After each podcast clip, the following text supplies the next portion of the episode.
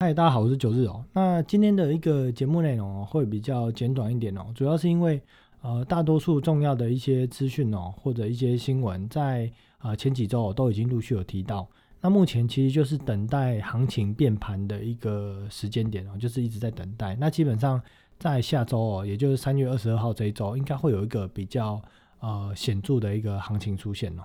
那在三月十五这一周哦，呃，台股大多的时间都在高档震荡。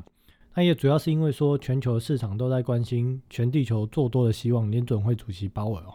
到底在台湾的时间三月十八号，就也就是礼拜四的凌晨两点，到底能能不能够提出一些什么建设性的一个旧赛事方案？呃，不过听完之后，其实内容并没有特别提到，呃，有建设性的一个旧赛事的方案。那当然，媒体在会后也问到说，市场期待的这个 SLR 补充杠杆率哦，能不能够呃，因为原本预计要在这个三月底就会到期嘛，那看能不能够做延长。那看来后来呃，在呃三月十九号礼拜五的一个晚上哦，也是公告了，也是没有延长。那不过在当天记者提问的时候，联总会主席只回说哦，这个部分会在做讨论，会再行公告，而并没有正面去做回应。那其实这件事情呢，它就有一个端倪，大家就去想一件事情哦，就是说，如果 S L S L R 这件事情真的要延长，那公债的价格会没事就从一月多开始一路一路跌，跌破颈线开始一直盘跌嘛？难难道债券价格出现这样一个反应，其实不是预期某件事情可能会发生的一个心理状态吗？呃，也难道说国际的银行家都不知道联总会其实没有延长，其实没有打算要延长 S L R 这件事情吗？我相信，其实这些国际银行家应该早就知道了，所以从一月多的时候，他们一直就在抛售公债这件事情。那果不其然呢，也在三月十九号，就是台湾时间晚上九点多，也宣告了说，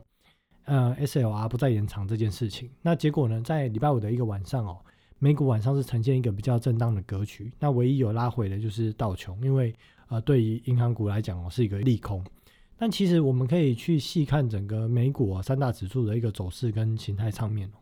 在礼拜四攻击失败之后，其实就已经是一个转空的一个态势。那在二月二十八号，呃九日的第十二集哦，在标题就写到说三月就是崩盘月。那不过其实三月哦到今天哦已经三月二十一号了，那三月份也只剩下两周的时间。那整个过去三月两个多礼拜时间哦，行情其实呃一直依旧在高档盘整震荡。那我也有讲过，其实我本身是一个实战的一个交易者，所以我也在三月第一周我就开始陆续的布局空单。那至于说这个行情到底会不会跌，在我目前的看法依然还是认为说这个行情是会跌的。那为什么呢？呃，老话一句哦，就是说，呃，我的想法其实并不重要，而是要观察说这个市场或这个盘面上面哦重要的一个资讯。那资讯是什么呢？也就是说在前面几集哦，一直都有提出来的三大观察重点。第一件事情就是行情是不是每天在暴涨暴跌？第二件事情，美元指数是不是有打底结束，开始要转多向上的迹象？那第三点，台币是不是有开始贬值的状态？那在暴涨暴跌这个部分哦，其实从一月中的时间点开始哦，就是一个进行式。那美元指数呢，也花了一个多月时间哦，其实也就早已经打底完成了，也开始悄悄的在做上攻。那另外在三月十五，就上个礼拜哦，我们可以看到台币很难得出现连五贬，这是什么？就是连五天连续贬值啊。因此哦，在这三个迹象哦都有出现的一个状况下，我还是认为说三月哦就是一个崩盘月。那另外我们最近可以看到，不论在加权指数或者是 OTC 指数哦，整个融资哦几乎每天都呈现一直增加、一直增加的态势，表示说其实市场。呃，多数的散户的交易的参与者哦，其实并没有所谓的风险意识这件事情。那在礼拜五的一个晚上的新闻哦，就是三月呃十九号晚上的新闻哦，呃，根据美国的一个银行显示哦，就在统计美国呃这些呃一些 ETF 的一个买卖状况、基金的买卖状况。那截至到三月十七号的一个礼拜以内哦，呃，投资者已经向股票型基金投入了大概有六百八十多亿的美元，已经创下连续五周以来的新高。那如果把时间再拉长的话，全球股票基金哦，从今年的一月一号的年初，呃，到三月十七号，短短这个三个月不到时间哦，已经吸引了三千四百七十亿美金的资金哦。而这个数字呢，其实已经追平了二零一七年全年的总数哦，表示说二零一七年全年流入股票型基金的这个金额，也大概就是三千四百多亿。可是光今年二零二一年哦，到三月十七号就已经达到这个数字哦，真的是令人叹为观止。那以前的一个时代哦，是全民辞职炒股票的一个时代，可是现在的时代是全民借钱炒股票的一个时代。那我是觉得说，今天在做投资理财交易这件事情哦，如果钱是本身自有的一个资金，而且是闲钱，那都还好，因为如果有投资啊卡住啦赔钱啊，这倒都无所谓，因为是闲钱。可如果是借来的钱，或者是说呃动用生活费在做股票的哦，那我们要去想哦，如果真的遇到崩盘，股价下修了百分之四十，下修了百分之五十，这时候要怎么办？是要砍掉卖掉呢？认赔呢，还是要继续等待它会不会跟二零二零年一样再涨回来？那我觉得说交易市场其实是一个很奇怪的地方哦，就是呃每个人冲进去市场都想要赚钱，那到底谁要赔钱？这个其实概念就很像说，今天我们去打麻将啊，四个人打麻将，每个人都想要赢钱，那到底是谁要来输钱？中国人要输钱嘛，中国人要输家嘛？那这个大多头行情哦，其实从二零零九年到现在这个时间点，我们去算一下。其实已经经历过了十二年的时间，这是一个很长很长的多头行情的一个周期。过往的多头行情的周期大概都是八年到十年这样的一个时间长度，但是这一次的大多头周期已经维持了十二年。那国际银行家哦，或者跟一些或者像是一些法人哦，其实早就已经赚的就是呃，就是荷包满满这样子。那这些股票跟金融商品哦，嗯，对我的立场在看这件事情来讲啊，我觉得早就已经。从生米炒成了熟饭，然后这个熟饭呢，在重复加热了好几次，已经炒成是喷了。然后终于在这个全球央行呃央妈哦火力全开之下，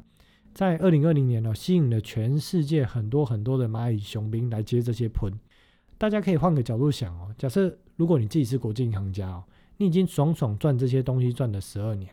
然后呢搞了十二年，这些资产价格都炒得很高，也都炒烂了。然后这个时候冒出了这么多蚂蚁雄兵，想要来买买股票，哦，买买这些商品。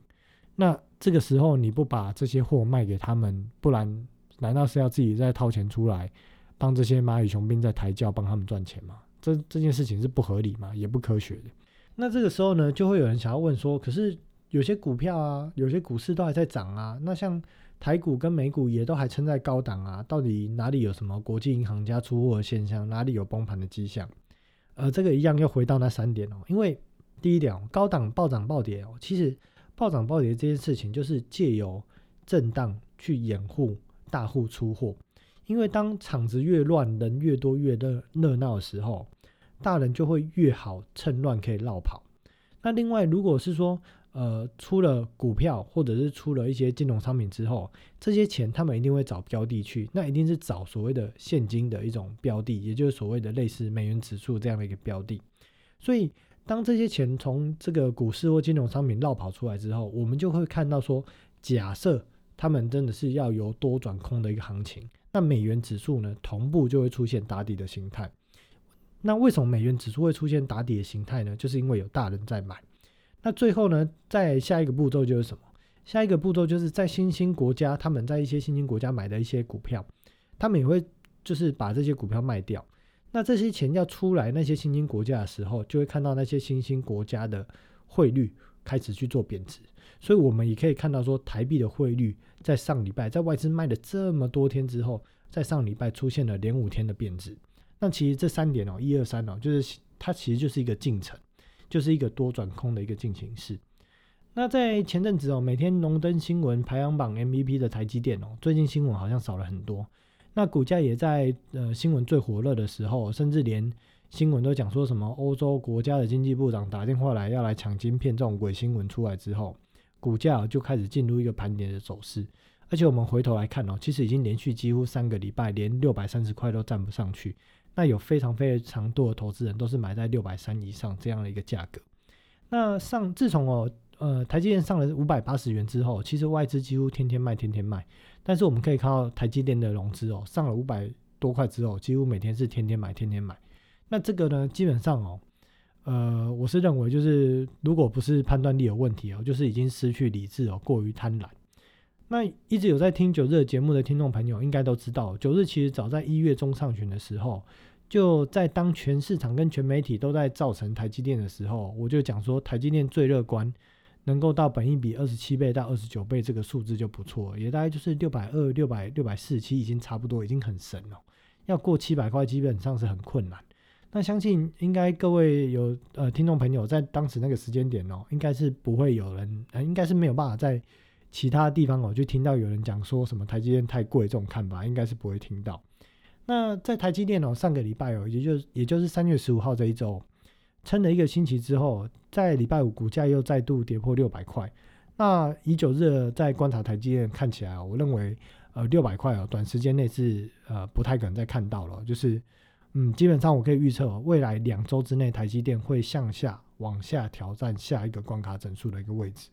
所以说，如果手上还有台积电的听众朋友，我是建议说，下礼拜最好，纵使是赔钱哦，最好是闭着眼睛赶快把股票卖掉。那至于说为什么会认为台积电会有这样一个修正哦？修正的原因哦，其实除了筹码凌乱之外哦，还有其实本身台积电本益比本身就已经过高。那再加上如果下周国际行情跟台股开始修正之下，所有个股的一个平均本益比哦，它都会开始去做下修，因此股价它就会有一个很显著的一个下修力道。呃，那基本上在下周三月二十二号这一周，我认为应该会是很腥风血雨的一个一周。那也预祝大家不论是做多做空的都操作顺利。那当然有想要看更多呃九日的分析哦，或想跟九日互动的，也欢迎到 FB 哦搜寻九日说白话。那今天节目就到这里哦，我们下周见，拜拜。